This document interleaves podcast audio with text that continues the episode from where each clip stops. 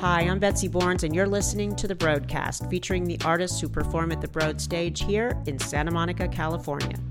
Today I'm speaking with world renowned paleoanthropologist Lee Berger. Berger is best known for his spectacular discoveries of Australopithecus sediba, which introduced the world to a new species of early human, and Homo naledi, which signaled a profound change in our understanding of evolution. In our talk, Lee and I discuss everything from discovering fossils with his nine year old son to how it feels winning the scientific lottery. Trust me, this is one you won't want to miss. I have to tell you that the first place I came across your name was when I was writing for Friends, and one of our main characters was a paleontologist. And I needed to find out about Australopithecus and looked you up. And in fact, the character Ross on Friends uh, spoke about your work. You were my inspiration. oh, that is so fantastic to hear. You know, I, I think one of the things that we as scientists we're always trying to, you know, make these discoveries, and and we always speak with colleagues largely, and it's wonderful when uh, discoveries like Sediba or uh, Homo naledi actually slip into the popular mind because that's really why we should be doing this. Right. It's a story about human origins. origin. I mean, it's about it's our story. Right. Well, I I'm going to ask you further questions about this. Most people have heard of a paleontologist, but you're a paleoanthropologist. And other than the fact that one is hard to pronounce and the other is impossible to pronounce, could you talk about the difference? Yeah, sure. Um, anthropologists are people who study modern cultures, our modern people's behavior. Uh, People tend to think of them as going to remote areas, but they also study, you know, people who live in cities Right. anything. Not just Margaret Mead. That's right. A paleoanthropologist is someone who studies ancient humans and their behavior. Now, it's a little bit of a, a misnomer because it actually comes out of the sort of 1970s. It's a very recent term. And in fact, the American sort of system. Uh, the Europeans didn't use that term because they came from a different background. The sort of American paleoanthropologist actually came out of uh, degrees in anthropology, archaeology departments, and such, where that is uh, founded here in the States. Europeans came out of anatomy or comparative anatomy. And so they tended to, if they talked about anthropology, would have used the term physical anthropologist. Oh, or- interesting. Or, comparative anatomist. So it actually is a very recent term, and it is sort of an American invention to explain this sort of um, trying to understand human origins. That's fascinating. And I know that you are, in addition to many, many other amazing things, you're best known for the 2008 discovery of Australopithecus sediba site. You got that right. Great. Uh, oh, last 20 hours have been spent saying nothing but that. I should say it was discovered by your then nine year old son, Matthew. That's exactly right. If you could describe the excavation and discovery of that, Well, that was an extraordinary moment, and sort of it is locked into my mind. I remember it. I'd spent 17 years in Africa uh, looking for a big discovery. Effectively, you know, it, we're a field of discovery. We're a field that that you need to have the fossils to find it, and and often, probably wrongly, paleoanthropologists are judged on those big discoveries. And in fact, there's something like a less than 1% chance if you're in this field that you'll actually make one of those. Ever in your career? ever in your career. In fact, the vast majority of people who do what I do, or even a field uh, broadly related, will never make a discovery of one of these in the wild, so to speak. And so I'd spent 17 years in Africa, and I'd had a couple of little discoveries. Um, I discovered two teeth at Gladysvale right when I got to Africa uh, and moved to South Africa.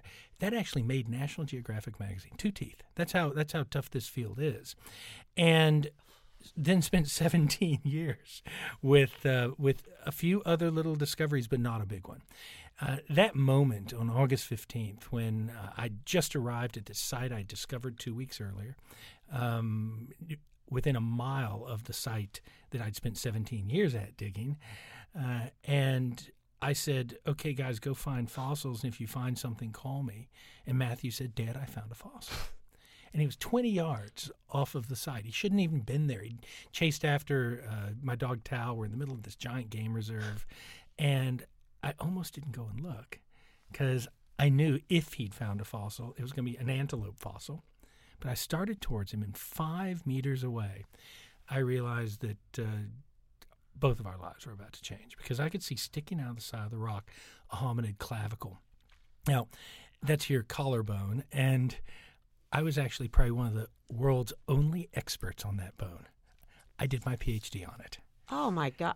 And right place, right, right time has never right. had more meaning. So Matthew says I cursed. I don't remember that, uh, but I took this rock and I'm looking at it. You know, going through my mind, what else could this be? And I turn the rock over, and there on the back is a jaw and a canine and other parts of what are clearly a hominid fossil. So you're sitting looking for the rarest sought after objects on Earth. I've gone 17 years, never making a discovery. And there Matthew is holding a partial skeleton, which was about one of seven in history at that moment. Oh my God. That would lead to the discovery of a second skeleton I would find two weeks later. And then we found more. Malapa quickly became this just incredible discovery. It was it was a once in a lifetime lottery win level discovery that I uh, thought would never be repeated, and I almost made that happen because I actually quit exploring almost on that moment. I quit looking because I threw myself into this. I went from one scientist over a hundred. We had more scientific papers than you could ever imagine, living the paleoanthropological dream, if you will. Um, and the only reason that the next discovery, the Homo naledi right. discovery, would come along um, was because I got locked out of the site because we were building a lab over it. And because we were finding these extraordinary things and had to protect it. And I had to stop and realize that I hadn't been exploring since Matthew uttered those words. Ah, so you were so deeply involved in studying this that you were no longer in the field and you missed the opportunities that were in the field? That's exactly right. Yeah. You see, Malapa had uh, been discovered because I'd done this Google Earth survey and I'd found s- more than 700 new cave sites in the most explored area on planet Earth. Previously, we'd only known of 130 cave sites in the region and about 18 fossil sites. I found over 70 fossil sites and 700 cave sites using this new technology and good old fashioned walking. But I just left those behind the moment that sort of moment had occurred to me because, you know, if you've won the lottery, you're not going to win it twice. Right. But it's kind of like that old saying you're certain not to if you don't buy another lottery ticket. That's and how they get you. Exploration yeah. is our lottery ticket, you know, the purchase of a lottery ticket. But a lot of people don't go on to buy the second ticket. That's exactly that's, right. That's the difference that's exactly right. in, I think, really good and great is you you get the winning ticket and then you have the faith in yourself and your your picking ability to say I'm buying the one tomorrow. So you went from there to your next discovery in 2013. That's right. That's right. I I thought nothing could ever be better than Malapa. And, and in fact, one of the interesting things that was happening was that colleagues were beginning to say, "Oh yeah, it's a great discovery. Lee's doing a great job with, you know, uh, public outreach and sharing and open access." But you know, Malapa's a miracle. And the moment scientists start saying miracle, it's not a good term right. in science. They're actually being critical. They're saying it's luck. I don't know if you've ever heard of the term Leakey's yes, luck. Yes, you know, uh, Louis Leakey. Yes, applied to Louis Leakey. That wasn't a compliment. That was a way of the sort of English aristocratic scientific community saying, ah, you know, he's just lucky. He's not. He's not actually right. deliberately doing this in a scientific way. I very manner. much resent that term because it implies that there's no work involved. And so I was hearing that term. I see. I was hearing that term in conferences. People are saying, well, oh, anyone could do that with a, a discovery of that magnitude. Isn't he lucky? And then in September of 2013, um, a little team I'd put together consisting of a former student of mine, Pedro Boshoff, and two amateurs that we'd brought on, um, Rick Hunter and, and Steve Tucker. I'd actually sent them out to, to hunt with this map of these hundreds and hundreds of sites that I had, because each one's a window into the underworld, effectively. And I made them start, interestingly, in the places we thought we knew the best, because I had learned something from Malapa. Malapa is right next to Gladysvale. And I sometimes I learned that sometimes, you know, we don't see the places that we know the best. It's why you can, you know, uh, have a, a, post-it note from 1998 on your on your refrigerator because you're just not looking right. at it. because you know that space. It's the way our brains work. Yeah. And so I sent them into the Sterkfontein Valley. Now, Sterkfontein Valley is about, oh, eight miles away from, from Malapa. But that valley is the most explored in the history of this science. It's got Sterkfontein, a site called Swartkrans, and, and a site called Kromdraai. Between the three of them, they are the richest hominid sites in the world. And every scientist who's ever worked has been there. So I sent them into that valley first. And they, of course, being humans, actually went to all the sites on my map that they didn't know about first. And they went to the site they thought they knew the best last because that's you, are not going to find the anything there. The post-it principle was not in their consciousness. That's yes. right, and and on the edge of the map, this well mapped out rising uh, uh, star cave system, they found an area called Dragon's Back, labeled that on the map. They climbed it which was very tricky and dangerous climbing 150 feet underground you climb up another 60 feet and there they found a seven and a half inch wide slot and down they went so difficult to get down now that imagine these are skinny fit cavers you have to exhale to push yourself down if you want to stop you inhale and you stop i've seen footage of that and i literally had to look away I I felt so claustrophobic just watching it. It was unbelievable. It's extraordinary, and the people who are doing this are extraordinary. And there they found this chamber. I would see pictures um, uh, about uh, on October first that uh, confirmed that this was an extraordinary discovery. It was pictures I thought I would never see in my career. There was a hominid skeleton just laying there on the surface in dirt, and it was clearly primitive. I could see that from the pictures. Uh, I actually, though, because I'd engaged amateurs, I actually sent Matthew down there to actually take pictures. He's either the luckiest or unluckiest boy in the history of the world, I have to say. Even where I'm an equal opportunity, non sexist abuser of my children, my daughter Megan, when we started the Rising Star expedition just a month late after that, um, uh, she actually acted as a safety caver inside the cave, going up and down that chute um, several times a day, retrieving fossils and making You're sure the a good scientists. father or a bad father. It's not clear. You're extremely uh, one or the other. I didn't tell my wife. Oh, good. Okay, so you're a good husband too. a smart one, at least.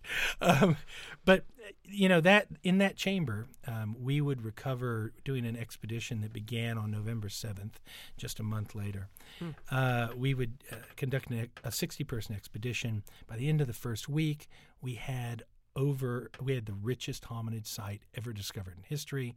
By the end of the expedition, we had recovered more fossils than had been recovered in all of subequatorial Africa in the previous 90 years. It that, was unbelievable. I have two questions about that. One, it, it made me think of the expression, he doesn't know it from a hole in the ground. And I thought of that because this was literally all discovered from a hole in the ground. Um, and I wondered, how do you know where to look? I mean, you've you've explained that you had sites everywhere. How do you know? I, I used to answer that with a very detailed uh, sort of answer about how I could see sites on Google Earth and what they look like and that. But I've got a new rule. I'm removing the expectations of what a fossil site should look like because what I really should have taken away from Malapa and then the rising star discovery was that you shouldn't perhaps try to be so predictive. Yes, you have to go to somewhere that has the geological potential of preserving fossils, but I I think we need to start removing mm. those preconceived ideas because what these discoveries are telling us is that preconceptions are what are keeping us from finding these things.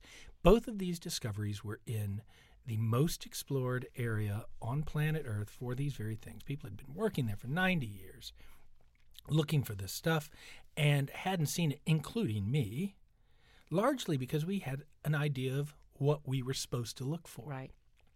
Neither of these sites conform to that image. So my answer is going to change from from this learning experience that that we try to remove that, and that's why um, our exploration teams now um, which some of them actually consist of the the the two amateurs actually are now professional explorers. They work for me, and some of the underground astronauts, the uh, uh, six young scientists who just happen to be women, Right. who were selected to uh, lead those expeditions. All of them out actually still work for us. One of them, Marina Elliott, actually leads my exploration teams. But they have a rule. They they certainly get a free nose to go and look because you can't make those rules anymore. That actually hinders science and discovery. Um, it doesn't help it. Right. And there's a sort of life lesson in that too, to not discount an area that you've been over in life, work, family, anything, but but stop and relook at it, and the answer might be there. I, I call it backyard syndrome. Oh, Um, the idea that uh, that the places that you think you know the best are often the places you know the least. I, I do an exercise with people sometimes. I'll, I'll bring them into a new environment. I'll say, look around, and then I'll hand them two sheets of paper and ask them to leave the room. And I'll say, okay, I want you to draw that place you were just at, and I want you to draw a place you're very familiar with your backyard, your kitchen, your living room, something like that. They will, without fail, draw the area they were just in more accurately than they will the place they think they know the best. They'll get the place they know the best very generally.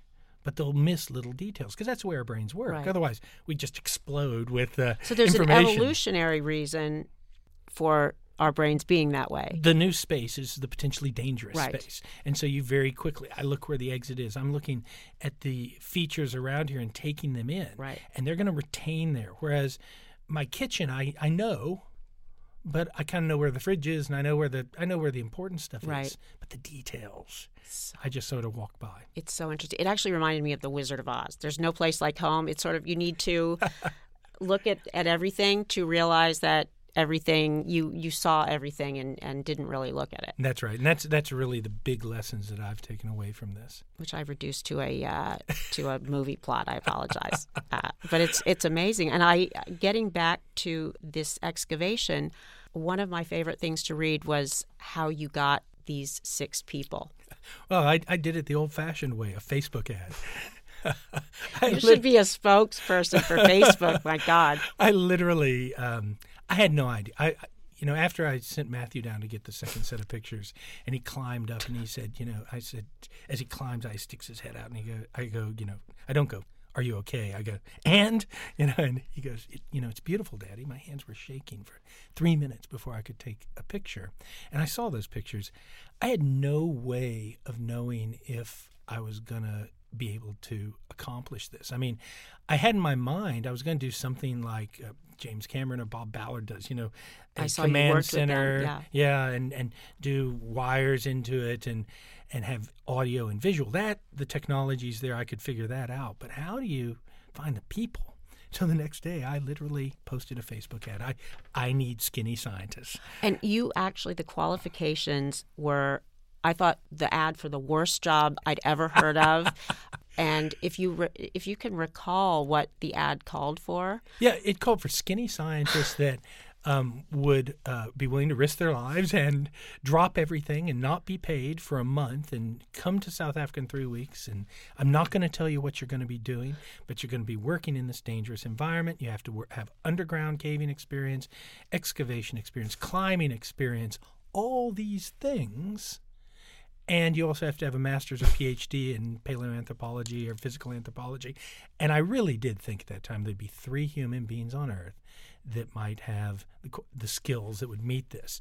Um, within within ten days, I had almost sixty applicants, eighty percent young women. that's stunning. That's stunning. And these these women you said are still working with you. all of them in one way or another. So um, some of them are in the field exploring, some are doing outreach, community outreach for us.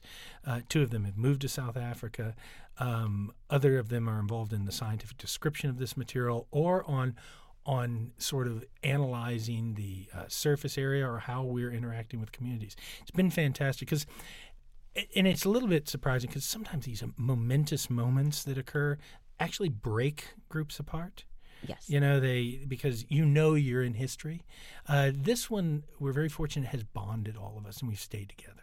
I think that probably says more about you than everything else. you sort of changed the game in that instead of guarding your finds as as most people in your field do, if not all, you immediately let the information out. Um, and I was curious why you do that. So I had uh, grown up in a period uh, of of rural Georgia.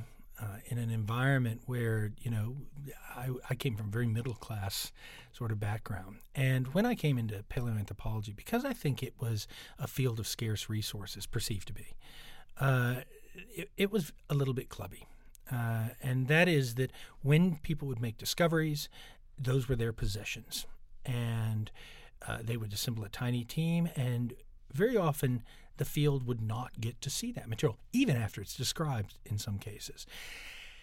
It was very hard to work in that environment. And I would watch literally generations of graduate students go through who didn't have access. If you did own fossils, you were in the club. And in the 90s, I was very privileged to be director of, of, of, the collection at Wits University in South Africa, and I had this access. Very privileged, but I didn't I didn't like what was happening. Um, but I didn't have my own big discovery. I tried to do open access earlier with the collections. It actually ended up uh, uh, hurting me quite bad as as the people who had came after me for doing that. Uh, then SEDIBA came along, and uh, with SEDIBA, I wanted to change the way that we were doing that. I, I wanted to prove that that that what they were saying about the harm that would come if you shared things was wrong. I gave casts away before they were described for free to museums all around the world. I let people see the material, um, and that proved that that you didn't get hurt. But I hadn't gone all the way. Right. When uh, Homo naledi came along, it allowed, it gave me the opportunity because here we're sitting with more fossils than had ever been discovered in history, more fossils than we had from the previous, all the previous excavations in, in the region. There was no way anyone would ever be able to study those in some closed fashion. And so I decided to open it up. And very specifically sought early career scientists to be the first to engage with it because they have the most current data sets and they are the brightest and least closed minded thinkers at right. that moment in their career. So I merged the SEDIBA team with that. And, and, and then when we announced it, we announced it in an open access journal, eLife. We gave the fossils away. I put them on a thing called Morphosource, a uh, the, the surface scan. So anyone in the world can 3D print them, check our data, and schools around the world are doing it. Something like 40,000 downloads have been made That's of those materials. Amazing. And, you know, and it's transformed science in South Africa because we have more resources than in all of history. I have more than 150 colleagues that work on this. The science visitation is extraordinary, uh, and I have not seen a single downside uh, to it. Right. I don't know how you can stand on the shoulders of giants if the giants don't release the information. you know, uh, if you don't do what you're doing, people are forced to recreate the wheel. It seems. I, I suppose in an in an area of scarce resources, though, that that if you're in the small privileged elite, that can be done. Right. No, it's a it's it's I would say as important as your finds are is what you've done with them and the way that you change the game that way are just unbelievably significant. I, I, I, want to give a lot of credit to my colleagues, though. That should be a we, not an I, uh, because uh, they also allow me to do that. Right. And for a lot of young scientists, particularly, that can feel like a great deal of risk, though I hope that they all see the tremendous benefits of well, it. Well, that's amazing. I just finally would like to ask what upcoming projects you have. I know that after your, your great finds, uh, when you were told that you would be remembered for these, you said you didn't want to be remembered for, for your finds. You wanted to be remembered for your next finds. So I was just wondering what your next finds are. They're as big as these, um, and they're going to be announced within uh, the next month. Uh, we have made extraordinary discoveries because this time uh, we didn't stop exploring. Unbelievable. Well, it's been such an honor um, to speak with you. Thank you so much. It's been my pleasure. I'd like to thank my guest, Lee Berger, and of course, the Broad Stage. The broadcast is hosted and produced by myself, Betsy Borns, and produced and edited by Christian Humes. Music composed by Matt Rapoli. Please be sure to subscribe to our show on iTunes, SoundCloud, or your favorite podcast platform. We also ask that you take a moment to share it with a friend or write a review. Unless it's a bad review, then just shut down your computer and take a nice nap. And remember, I'm talking to you. So thanks for listening.